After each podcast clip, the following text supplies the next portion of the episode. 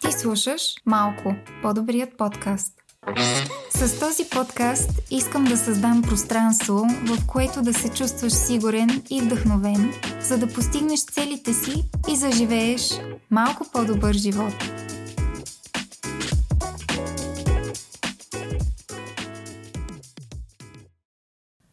Вторият ашрам е етапът, в който даваме любовта си на други, докато продължаваме да обичаме себе си.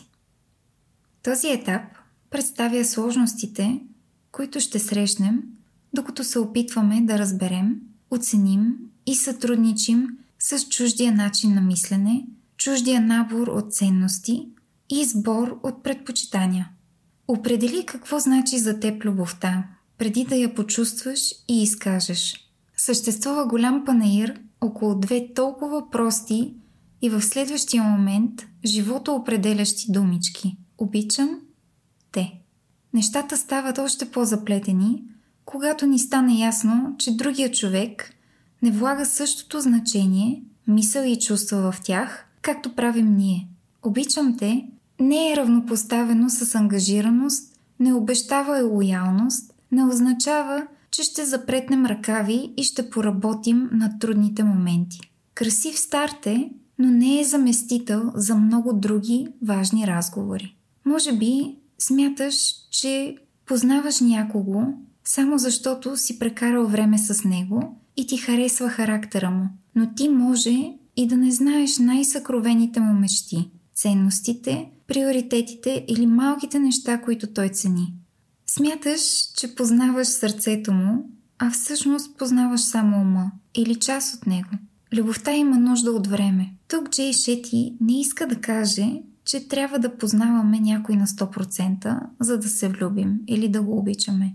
Ние постепенно научаваме нови неща, които да обичаме в дадения човек, но много често залитаме към любовта, имайки твърде малко информация.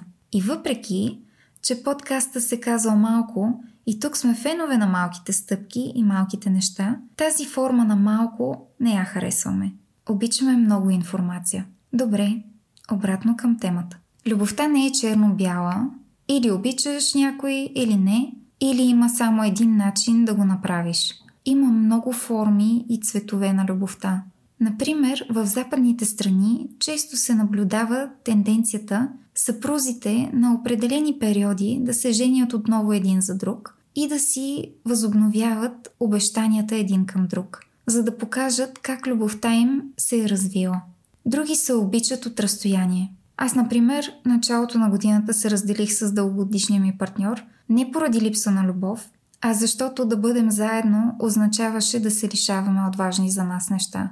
Всички тези примери изобразяват различни видове любов и нито един от тях не е по-малко стойностен. Преди да решим, че обичаме, преди да кажем на друг човек за чувствата ни и преди да определим какво значи, когато другия човек ни каже тези думи, ние трябва да помислим ние как определяме любовта, как очакваме да чувстваме любовта, как разбираме, че обичаме някого, а не сме просто влюбени. По какво разбираме, че те ни обичат? Единственият начин да избегнем недоразумения е да говорим за любовта и да използваме голям набор от думи, много повече от само тези две. В книгата си Джей Шети модернизира идеите на Бакти, хиндуистко движение от 8 век и представя четири фази на любовта. Как разбираш, че обичаш някого? Любовта не е да ти звънят всеки ден или да ти дърпат стола, когато искаш да седнеш на масата. Любовта не е когато получиш усещане за пеперуди в корема. Любовта не е изцяло романтична приказка. И със сигурност не е тикване на котийки от нечи списък. Разглеждането на тези четири фази ни помага да разберем любовта по друг начин – да определим любовта за нас и да можем да изразяваме по-добре своите любовни чувства. Също така, да видим различните нива на любов ни помага да разберем защо, например, партньора ни има друга концепция за любовта от нас. Хайде да се спуснем по маршрута на любовта заедно. Първа спирка – привличане. Тук усещаме искра на интригуващ интерес. Тази искра ни кара да искаме да разберем дали този човек заслужава нашето време и внимание. Учените описват това, което ние наричаме любов, като три различни нагона в мозъка – поход, привличане и привързаност. Походът се определя от високи нива на тестостерон и естроген, а при привличането се включва и допамин и нореприфин, мозъчната версия на адреналин, което при комбинация с допамин може да предизвика еуфорични чувства. В допълнение, нивата на серотонина спадат в тази фаза, което допринася за чувствата на тревожност и страс в този ранен етап. Изведнъж въздухът замирисва на възможност и надежда, че този човек, който ни е привлякал вниманието, може да бъде човекът за нас. Любовта често започва с това усещане, но трябва да сме наясно, че това не е единствения начин да започне. И със сигурност не е любовта в цялост. Времето помага да установим дали това, което усещаме, е наистина любов. Задържането в фазата на привличането може да бъде много приятно, но трябва да разберем, че оставайки на това ниво, ние само ще драскаме на повърхността, а всеки знае колко е гаден звука, когато пускаш ногти по дъската. Учените също се съгласяват, че наличието на по-дълбоки отношения е добър знак за една връзка. Да навлезеш надълбоко не е техника. Може само да бъде истинско преживяване, което да доведе до истинска връзка.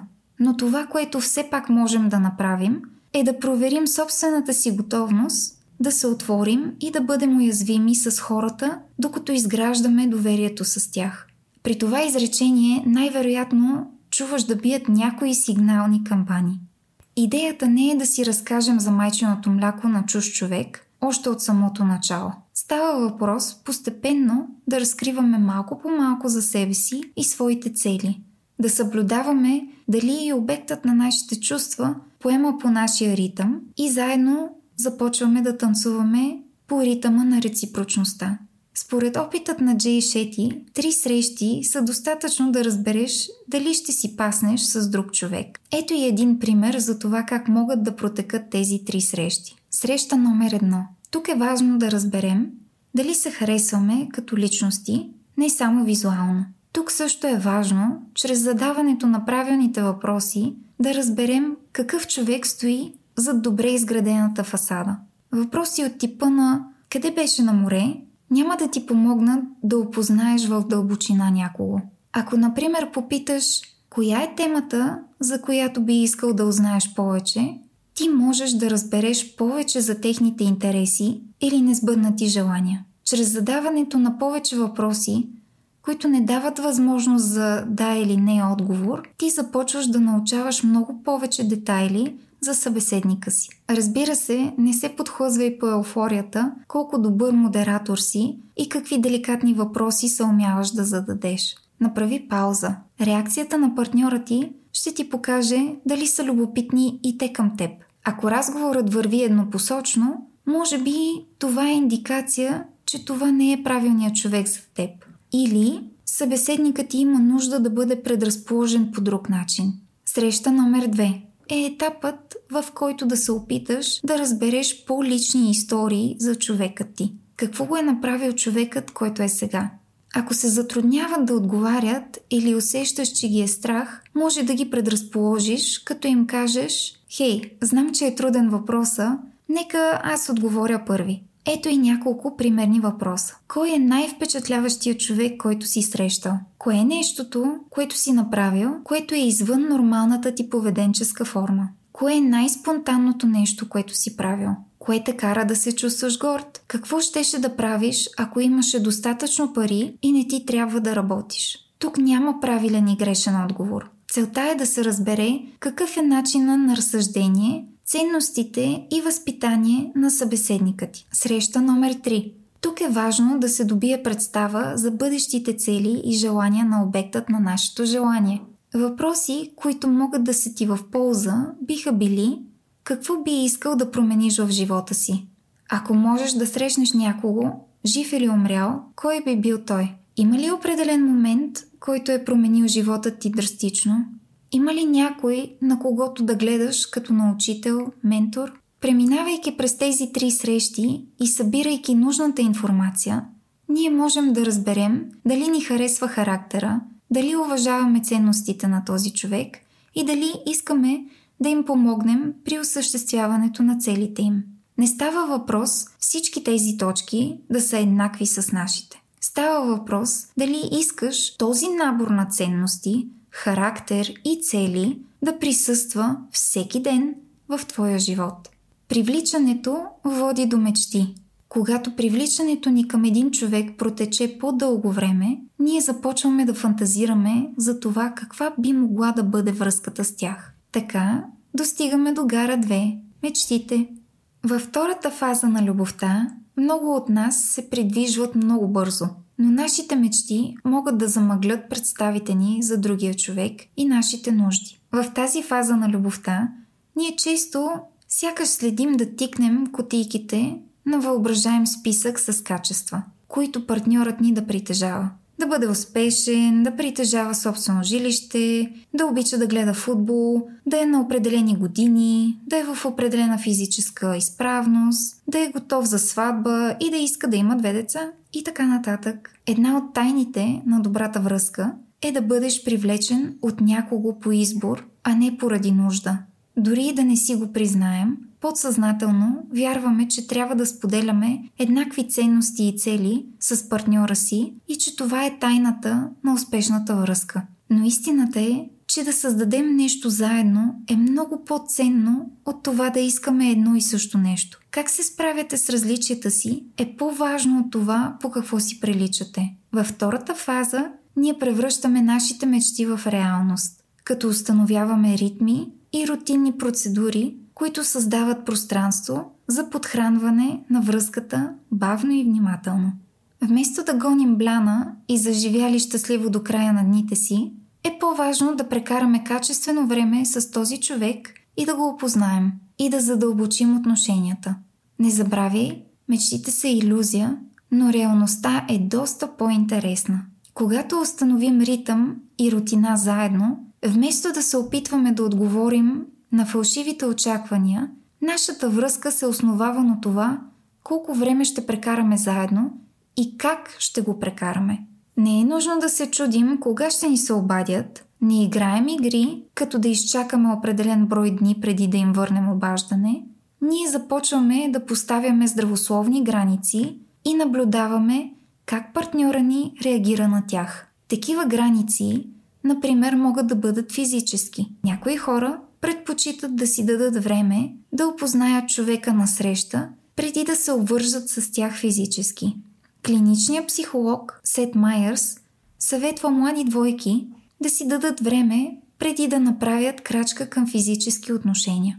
Според него, прибързването в тази посока води до това да не бъдем обективни и да пропускаме червени флагове, които в трезво състояние не бихме пропуснали. Той съветва поне за първия месец да се срещаме с обекта на нашия интерес не по-често от веднъж на седмица. Идеята е да не захвърляме всичко в живота си и да не пренебрегваме връзките и всичко хубаво, което вече сме изградили и продължаваме да градим, само защото на хоризонта се е появил интересен човек с потенциал да стане нашия партньор.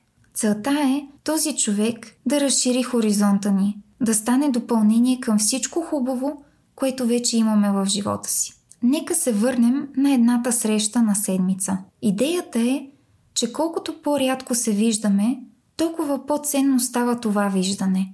За да може един огън да гори дълго, има нужда от въздух под формата на пространство и подпалки под формата на качествено време заедно. Ако ти се опиташ да изпробваш този съвет, е възможно потенциалният партньор да не е чувал за него и да реагира по странен начин. Тук е много важна комуникацията, защото още не е измислена апликация, която да чете мисли. Обсъдете колко сте заети и с какво свободно време разполагате през следващата седмица. Обсъдете, че факта, че искате да го карате по-бавно, не значи, че нямате интерес. В последващ етап обсъдете какви са ви намеренията за отношенията ви. Идеята е да се премахне момента на несигурност и фантазии за евентуални сценарии и да демонстрираш личните си граници и желания за точни отношения. Възможно е, опитвайки се да поставиш този стандарт на взаимоотношения, да не ти харесва каква е реакцията на другата страна. Но това е положителна ситуация. Защо? Защото сега вече няма иллюзия и ти вече знаеш как стоят нещата. От тук насетне ще можеш да вземеш ясно решение, базирано на знание, а не на мечти. И така, стигнахме до гара и фаза номер 3 – трудности и растеж. Доста секси тема, знам, и съм убедена, че точно заради нея пусна този епизод, но повярвай ми, тя е една от най-важните теми за формирането на хубави отношения. Писано ни е да обичаме, да бъдем обичани и да останем в любовта. Но няма да можем да постигнем нито едно от тези неща, ако очакваме всеки ден да бъде Свети Валентин. В тази фаза ние се сблъскваме с различията ни и разочарованията и разбираме дали искаме да положим усилия или не. Взаимоотношенията са майсторски проектирани да ни дразнят. По-лесно е сам, когато няма човек наоколо, който да те разпитва или да свидетелства за недостатъците ти. Но това не е причината да имаш връзка. Внасянето на яснота във връзката ни е неудобно. Много двойки се сблъскват с възможността за реализация и я чувстват като тежест. Очакваме любовта да тече естествено, но това е изключително рядко и често означава, че сме слепи за проблемите ни. Ние трябва да правим грешки, да идентифицираме какво трябва да променим и да работим на това да станем по-добри. Това е моментът, в който растем, като индивиди и заедно във връзката. Големите и малките несъгласия могат да предизвикат доверието ти във връзката. Може да почувстваш нещо като мислех, че те обичам, но в тази ситуация има три пътя, по които можеш да поемеш. Два от тях водят до важни осъзнания. Можеш да напуснеш връзката, в който случай осъзнаваш, че този човек не отговаря на твоите приоритети. Можете да преодолявате проблемите заедно и да растете, като в този случай осъзнаваш, че се чувстваш достатъчно положително относно връзката си и искате и двамата да я развивате заедно. Или можете да останете заедно без да промените нищо, в който случай и двамата не осъзнавате нищо, а ситуацията остава същата. Джей Шети тук ни съветва да не правим третия избор. Тази фаза е много важна, когато става дума за определяне на любовта, защото или осъзнаваме, че нещо е проблем за нас, или че сме готови да преминем през растежа, който включва изправянето пред проблемите. И ако е последното, ще преминем през преживяването, получавайки по-силна и по-устойчива любов. И ето ни, достигнахме до четвъртата фаза – доверие. След като сме се справили с предизвикателство заедно с партньора си, ние израстваме. Научаваме се да толерираме, да се приспособяваме и да се адаптираме. Но доверието се увеличава постепенно чрез действия, мисли и думи. Доверието започва от самите нас. Трябва да сме надежни. Това означава да съгласуваме това, което мислим, казваме и правим. Ние вярваме повече на хората, които ни карат да се чувстваме в безопасност, когато вземат здравословни решения и когато чувстваме, че водят живота си възоснова на ценности, с които сме съгласни. За да оцениш дълбочината и широчината на твоето доверие към друг човек, вземи под внимание тези три аспекта – физическо доверие, психическо доверие и емоционално доверие. Нека ги разгледаме заедно. Физическото доверие е когато се чувстваш сигурен и обгрижван, бивайки в близостта на другия. Те искат да са с теб, присъстват и са внимателни и да бъдеш в тяхна близост ти създава много хубаво усещане. Психическото доверие е когато имаш доверие в мислите им, в идеите им. Може да не си съгласен с всяко решение, което взимат, но се доверяваш на начина по който взимат решение. Емоционално доверие е когато се доверяваш на ценностите им и на това какви са те като човек. Отнасят ли се те добре с теб? Подкрепят ли те? Доверието се изгражда много бавно и има нужда да бъде поддържано и подхранвано. Когато нашето доверие е силно, ние усещаме любов на физическо и ментално ниво. Нашия партньор се превръща в първата ни инстанция, когато се случи нещо съществено в нашия живот. Да изпиташ всичко, което връзката може да предложи, означава да се изправиш пред предизвикателствата и наградите на всеки етап от любовта. Именно този непрекъснат растеж и разбиране ни помагат да поддържаме забавата на любовта, връзката на любовта, доверието на любовта и наградата на любовта. Ако никога не се обвържем, никога няма да успеем да обичаме. Веднъж попаднал на място на доверие и обвързаност, ти и твоя партньор се разкривате един на друг и споделяте повече от себе си, отколкото позволявате на някой друг да види. Екзюпери беше казал, любовта не се състои в гледането един в друг, а в гледането навън, заедно в една и съща дестинация. Ние генерално не възприемаме партньора си като наш учител или гуру.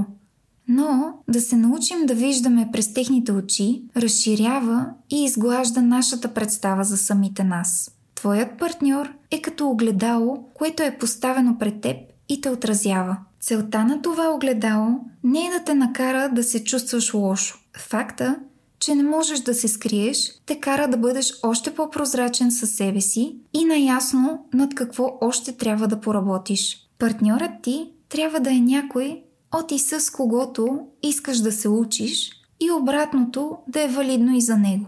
Като гуру мислим за това как действията ни влияят на партньора ни. Гурото предлага напътствия без преценка, мъдрост без его, любов без очаквания.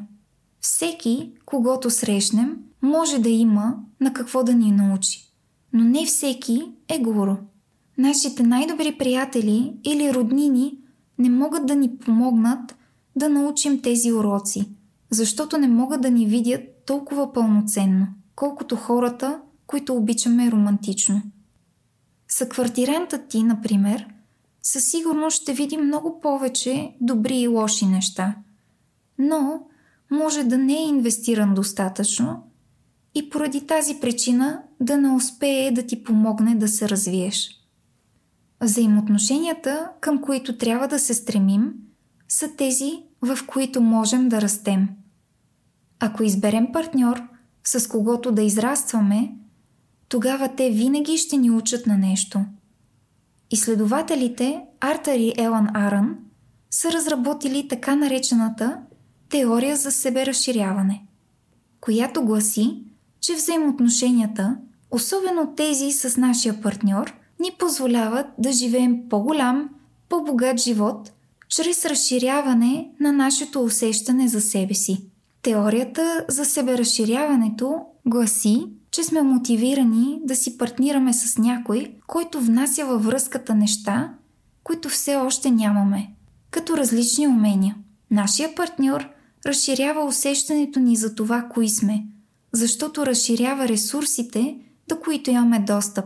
В книгата си Джей Шети казва, че най-честото оплакване, което е чувал клиентите му да отправят към партньорите си, било на база той не прави това, което аз искам да прави, не помага с домашната работа, не ми прави комплименти и така нататък. Но, ако искаме партньорът ни да прави това, което искаме, когато искаме, Джей е тук, за да ни промени тези виждания. Това не е връзка, а усещане за собственост. То се ражда от импулса за контрол, а този импулс се корени в несигурността, която изпитваме. В едни здравословни отношения има реципрочност, пространство, свобода и растеж. Животът става по-приятен, когато се опознаем с партньора си и наблюдаваме как се развиваме и как растем заедно към сплотеност. Този процес има нужда от една малка съставка – време. Всеки е виждал възрастна двойка, която върви, държейки се за ръце. И съм убедена, че ти, както и аз, се разтапяш вътрешно. Но, за да застанем и ние един ден на тяхно място, трябва да сме опорити и търпеливи. Как да станем по-добър гуру за партньора си? Когато не водим, а служим. Гурото не властва над своя ученик и не се опитва да го контролира. Той не се колебае да играе на каквато и да е позиция, ако това помага на неговия ученик. Няма намесено его.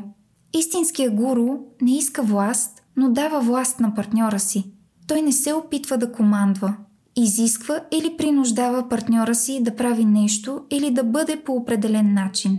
Той не се опитва да командва, изисква или принуждава партньора си да прави нещо или да бъде по определен начин. В ашрама, в който Джей Шети е бил, ако някой монах не се събуди на време, неговият гуру не му е казвал «Какво ти става?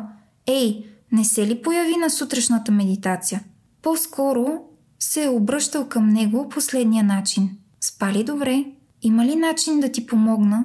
Гурото се фокусира върху причината за поведението, а не върху неговата последователност. Давай добър пример. Това означава, че гурото трябва да се опита да се държи по примерен начин. Той не моделира добри навици, защото се опитва да проповядва или инструктира, или да се хвали, а защото това го прави радостен и щастлив. Гурото никога няма да поиска от ученика да направи нещо, което не му е удобно да направи сам. Той води с добър пример. Подкрепяй техните цели, не само твоите. Нашите цели са просто да им помогнем да стигнат до следващата стъпка в тяхното пътуване, а не следващата стъпка в нашата версия на това какво трябва да бъде тяхното пътуване. Ако партньорът ни имат конфликт с член на семейството, може да го насочим към ресурси, за да помогнем за постигането на мир или да пренаредим плановете си, за да им дадем време да го направят, но няма да планираме вакансия с роднината, за да принудим решението на проблема. Но, ако се опитаме да ги накараме да направят нещо, което смятаме, че ще е най-добро за тях, те едва ли ще се доверят на нашите прозрения. Гуруто позволява на ученика да им покаже как да оказват подкрепа по начина, по който се нуждаят и искат. Насочи ги да се научат по техния начин. За да бъдеш добър гуру, следвай и се опитай да получиш достъп до това, как твоят партньор се учи. Ако не обичат да четат, предложи им подкаст. Желанието да помогнем на партньора си не трябва да се бърка с желанието да го контролираме. Един от най-честите начини, по които се опитваме да контролираме партньора си, е да му наложим нашата времева линия. Ние можем да направим нещо за един ден, докато нашия партньор да му има нужда от цяла седмица. Не трябва да ги пришпорваме. Чрез тази сдържаност ние развиваме търпение и състрадание. Ето как. Като гуру, ние самите растем, докато помагаме на партньора си да расте. Не критикувай, съди или злоупотребявай. Изследователите са идентифицирали критичната обратна връзка като една от най-честите причини, която ни изпраща в фиксирано мислене.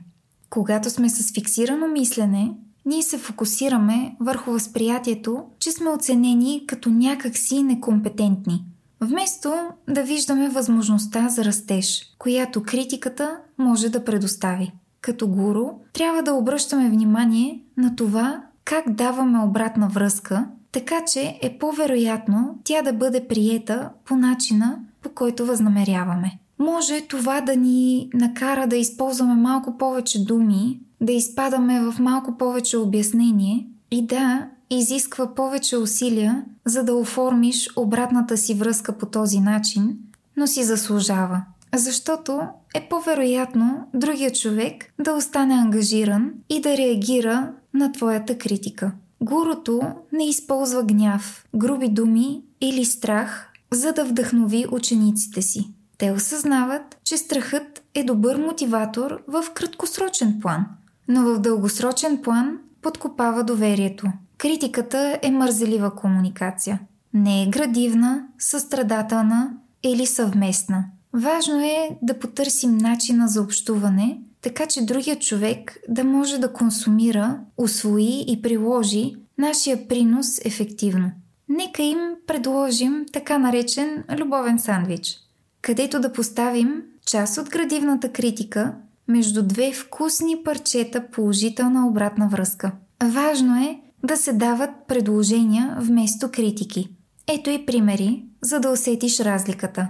Вместо да кажеш ти никога не правиш хикс y, ти винаги правиш еди какво си грешно, т.е. вместо да критикуваш какво правят грешно, опитай с оценявам много, когато правиш хикс y, но можеш ли да съобразиш и това и това? Ще съм ти много благодарна. Отчитай какво правят правилно. Следващ съвет, за да станем по-добър гуру на партньора си. Практикувай смирение. Егото и гордостта прекратяват повече връзки, отколкото всичко друго. Те ни потапят в фалшивото убеждение, че ние винаги сме прави, че ние знаем най-добре, а другият човек греши. Това вярване прави невъзможно да се учим от партньора си. Смирението е почитане на уменията, способностите и израстването на други хора, вместо да позорим нашите собствени. Бъди добър преводач. Стивън Кови, автор на Седемте навика на високоефективните хора, може да се съгласи с това ръководство. Повечето хора не слушат с намерението да разбират, те слушат с намерението да отговарят. Има три стъпки за ефективно реагиране, когато партньорът ти сподели проблем, който има с теб. Първо, повтори казаното от тях. След това, кажи какво си чул, като им обясниш със собствените си думи. И накрая, когато си сигурен, че и двамата разбирате проблема, кажи на партньора си как се чувстваш ти със ситуацията. Ние сме склонни да отговорим първо с това, което чувстваме, използвайки казаното, за да оправдаем чувствата си. Но нашата цел е да стигнем до разбиране. Оценявай гурото. Забележи и го оцени, когато твоят партньор ти предлага помощ. Често не им благодарим за постоянното им присъствие, желанието им да помогнат и малките неща, които правят. Важно е да отделяме време да им благодарим и забележим какво правят правилно спрямо нас. Показването на благодарност по този начин създава обратна връзка, при която те се чувстват благодарни за нашата признателност и са вдъхновени да продължат по своя начин. Показването на благодарност по този начин създава обратна връзка, при която те се чувстват благодарни за нашата признателност и са вдъхновени да продължават. Твоят гуру не е твоето божество. Наред с откровеността на това да си ученик, идва, може би, най-важното качество за връзката ти с твоя гуру – да поддържаш чувството си за себе си. Само защото се учите от тях, не означава, че се оформяме според техния идеал и спираме да се учим от всеки друг. Нашия партньор е нашия гуру, а не нашия бог. Те ни помагат да станем по-добри, но не са по-добри от нас. Нормално е да приемем някои характеристики на партньора си. Известно сливане на навиците е неизбежно, но трябва да се стремим да запазим индивидуалността си в рамките на връзката. Искаме да възприемем положителните качества на партньора си, без да се превръщаме в него. Не забравяй, ти винаги пишеш своята история. Когато срещнеш някого, започваш да пишеш с него. Важно е да помним собствената си личност, ценности и цели, да не губим нишката на собствената си история. Важно е да не отменяме планове с приятели и семейството ни, да продължим да преследваме собствените си интереси, а не само тези на нашия партньор. Това не е пренебрегване, игнориране или предателство на нашия партньор. Трябва да подхранваме растежа си по начини, по които те не могат, което означава, че ще имаме още повече да предложим на връзката си. Растежът, който гуру и ученик култивират, поддържа връзката вълнуваща и нова, дори когато тя озрее и те стават по-близки един с друг. Давид Вискот на това място в книгата Джей Шети споделя идеята си за това колко е важно двете части на връзката да бъдат щастливи и изпълнени в своя живот – и че само тогава те могат да бъдат и такива заедно. Ето и как да го постигнем, поемайки по пътя на установяването на нашето защо в живота или нашето призвание. Призванието е пресечната точка на страст, опит и служене. Да живееш според него означава, че си свързал естествените си таланти и интереси с потребност. Твоето призвание не трябва да бъде работата ти. Или не е задължително. Ще си късметлия, ако можеш да си изкарваш прехраната, следвайки призванието си, но това не винаги е възможно. Освен това, призванието ти не е задължително да доминира в живота ти. Може да е хоби, родителство, създаване на компания. Също това може да бъде доброволческа работа за спасяване на кучета в свободното ти време, например. Или пък организиране на местна група, която да помага на хора да се освободят от дългове. Или блогване за пътуване. Целта не е толкова за някаква конкретна дейност, по-скоро за това, защо извършваш тази дейност. Каквото и да е, твоята цел не е главен интерес. Когато я практикуваш, си мислиш, това съм аз.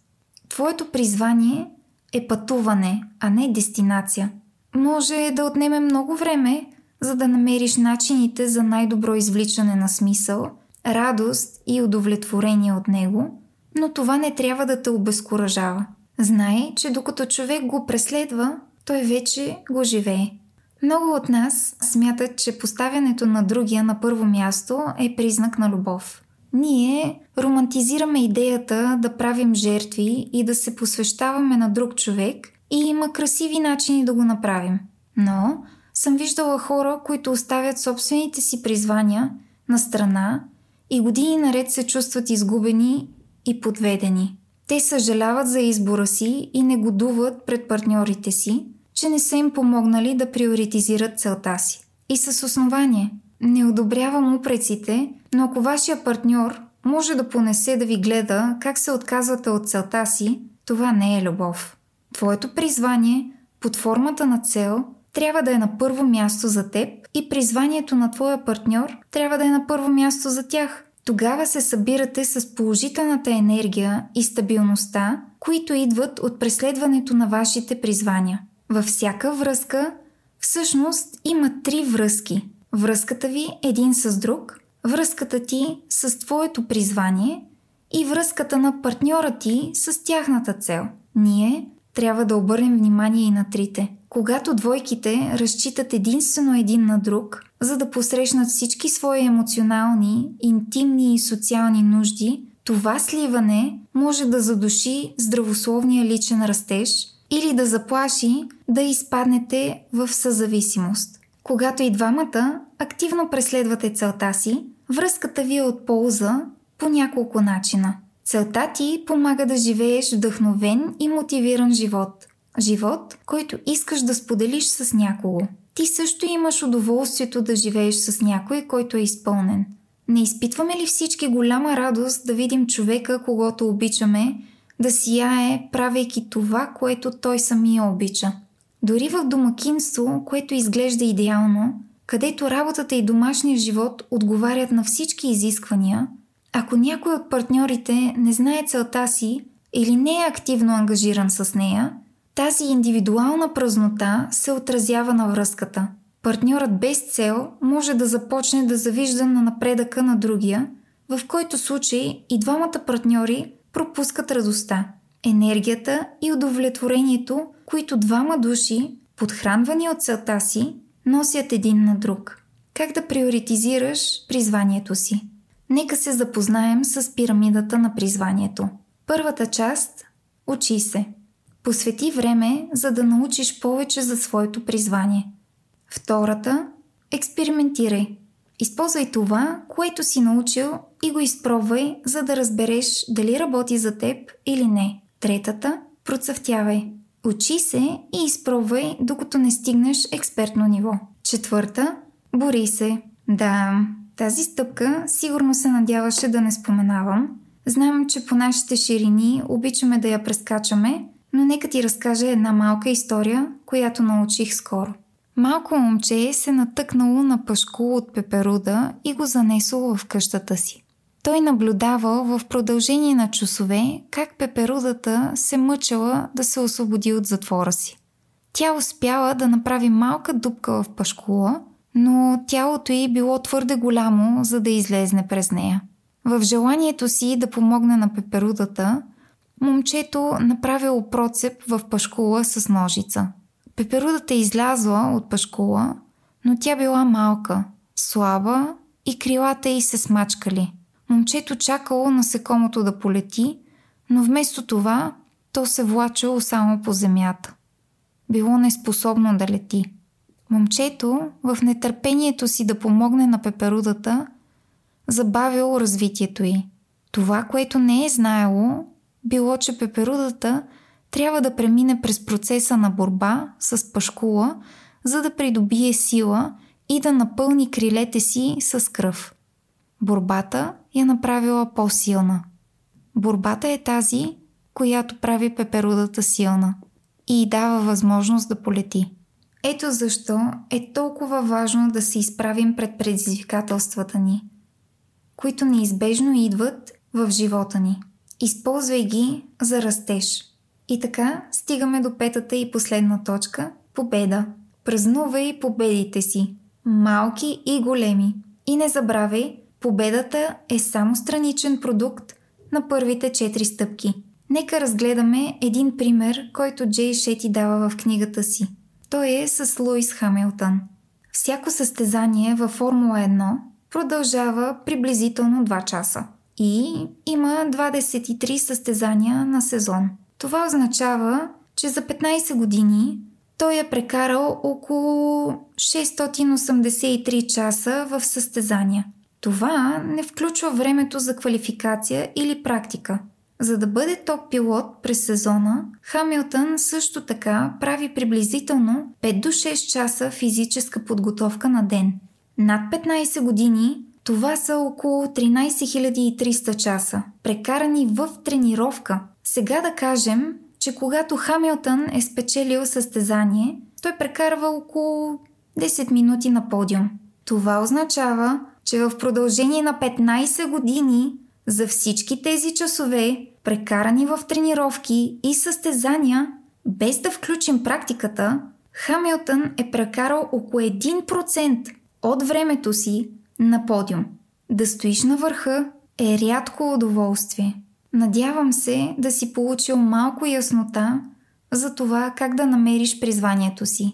Нека сега да разгледаме какво казва Джей Шети за това как да помогнем и на партньора си да постигне същото. Да си помагаме един на друг да постигнем целите си е толкова важно за успеха на една връзка. Това не означава, че поемаме тяхната цел. Това означава, че правиме място за този човек, за неговите цели. Тук, например, можем да покажем на партньора си пирамидата на призванията и да споделим с него нашия опит. Помогни им да се научат. Ние често не знаем откъде да започнем, когато става въпрос за това да помогнем на някой друг. Най-добрият начин е да ги наблюдаваме какво им носи радост и кои са силните им страни. След което да използваме това, което сме забелязали и да ги насърчим. Не бъди настойчив и не им се сърди, ако не последват съвета ти. Те трябва да стигнат до него в своето време и със своето собствено темпо. Можеш да бъдеш до тях само докато разберат всичко. Ти не се опитваш да стигнеш до следващата стъпка от твоето пътуване, а до следващата стъпка от вашето пътуване. Важно е да предоставяме съвети, когато ни попитат, но да ги оставяме да вземат свои собствени решения. Избягвай да казваш какво се бавиш толкова. Трябва да вземеш решение сега. Погледни Хикс и Y. Те се справят добре. Вместо това, кажи, как мога да ти помогна? Нека заедно да определим крайен срок, който изглежда реалистичен за нашия дом и живот. Помогни им да експериментират. Може би имаш връзки, които могат да им помогнат да развият уменията си. Бъди тяхна публика или им помогни с аспектите, които не са в техния набор от умения. Дай им време и пространство. Понякога е трудно да гледаме как партньора ни насочва времето и страстта си другаде. Може да почувстваме, че партньорът ни е изпълнен от целта си, а не от нас. Като, например, казваме неща като «Мисля, че трябва да съм по-важен от неговата цел». Може би тук трябва да си припомним какво ни е накарало да харесаме този човек. Ще си позволя да ти задам един въпрос. Ако изискаш от партньора си да се лиши от нещата, които теб са те накарали да се влюбиш в него, мислиш ли, че ще продължаваш да изпитваш същите чувства? Намери начин да адресираш притесненията си и се опитайте заедно да намерите решение. Чрез разпределяне на времето по друг начин или по-интензивно прекарване на времето ви заедно. Ако времето, което отделяте един за друг, се състои в това да гледате филми, е ясно защо се чувстваш гладен за внимание. Некачествено използване на времето заедно не ни помага да задълбочим отношенията си. Не се опознаваме и не изживяваме нищо ново заедно. Всички тези аспекти са есенциално важни за поддържането на качествена връзка. Бъди търпелив, когато те срещнат затруднение. Когато не постигнат напредък, който смятаме, че трябва, може да се опитаме да ги контролираме. Вместо да попадаме в тази заешка дупка и да започнат многобройни битки, трябва да сме търпеливи с тях, да признаваме и оценяваме достойните им усилия, независимо какви са резултатите. Тонът на този разговор трябва да е подкрепящ. Нека им напомним, че могат да се справят с предизвикателствата и че ние сме до тях. Помисли за моментите, в които ти си срещал трудности в живота си. Какво е нещото, което си искал да чуеш от някого? Бъди партньорът, който си искал да имаш. Но бъди отворен да разбереш какви нужди има твоят партньор. Празнувайте малките победи. Ако партньорът ни ходеше на фитнес всеки ден в продължение на 3 месеца, ние, най-вероятно, нямаше да го отчетем като невероятен факт. Но, ако не отиде на фитнес, за толкова дълго време бихме направили забележка. Общо взето, така работим. Оплакваме се, когато хората закъсняват, но никога не им благодарим, че са дошли на време. Вместо да празнуваме очевидните победи, е важно да наблюдаваме внимателно партньора си за усилията и успехите, които никой друг не е в състояние да забележи. Разпознаването им помага да подхраним стремежа и удовлетворението на нашия партньор. И по този начин да отворим вратата за подобно отношение и на тях към нас. До тук добре, но сигурно си задаваш от 3 минути вече въпроса е какво става, когато две призвания се сблъскват. Когато децата влязат в картината или по някаква причина се опитаме да поддържаме и управляваме натоварено домакинство, където и двамата партньори се опитват да преследват целите си, може да е трудно да се договори време. Няма правилен вариант или перфектен баланс на времето, прекарано целенасочено с семейството и воденето на домакинството, но колкото по-обмислени и комуникативни сме относно нашата стратегия, толкова по-удовлетворени ще бъдем. Нека прегледаме някои стратегии за това как да управляваме две призвания едновременно. Номер едно – преследвайте целите си след работно време. Често целта ни не е да печелим пари или да поддържаме домакинството с нашето призвание. Като двойка се нуждаем от финансова стабилност и ако не можем да изпълним целта си чрез работата си, тогава няма да можем да й отделим много време. В такъв случай можем да намерим време в сутрините или вечерите, за да изградим призванието си. Започването с малки стъпки ни дава време да видим колко сме сериозни по отношение на призванието си, да проучим възможностите си и да придобием умения. Не е казано, че трябва да работим върху целта си всеки ден. Започни да правиш място за нея веднъж седмично за няколко часа.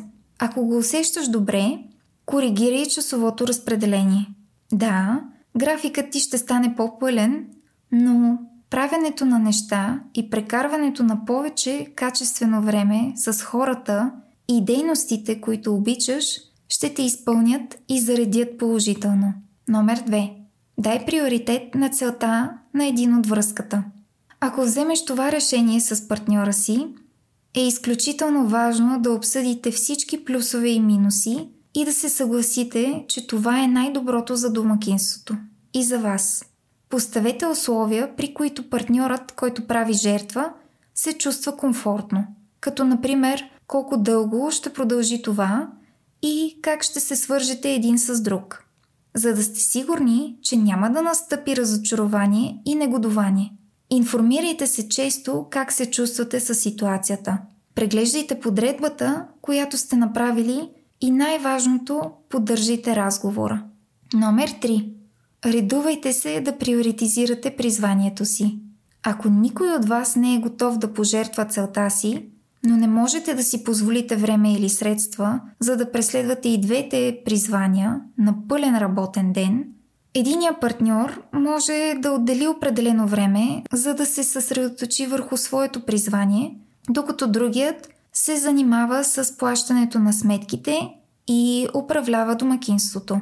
След като срокът изтече, партньорите си сменят ролите. Просто се уверете, че сте очертали ясни срокове, граници и ангажименти. Важно е играчите в един отбор да се подкрепят. Номер 4. Отдайте се и двамата на целите си.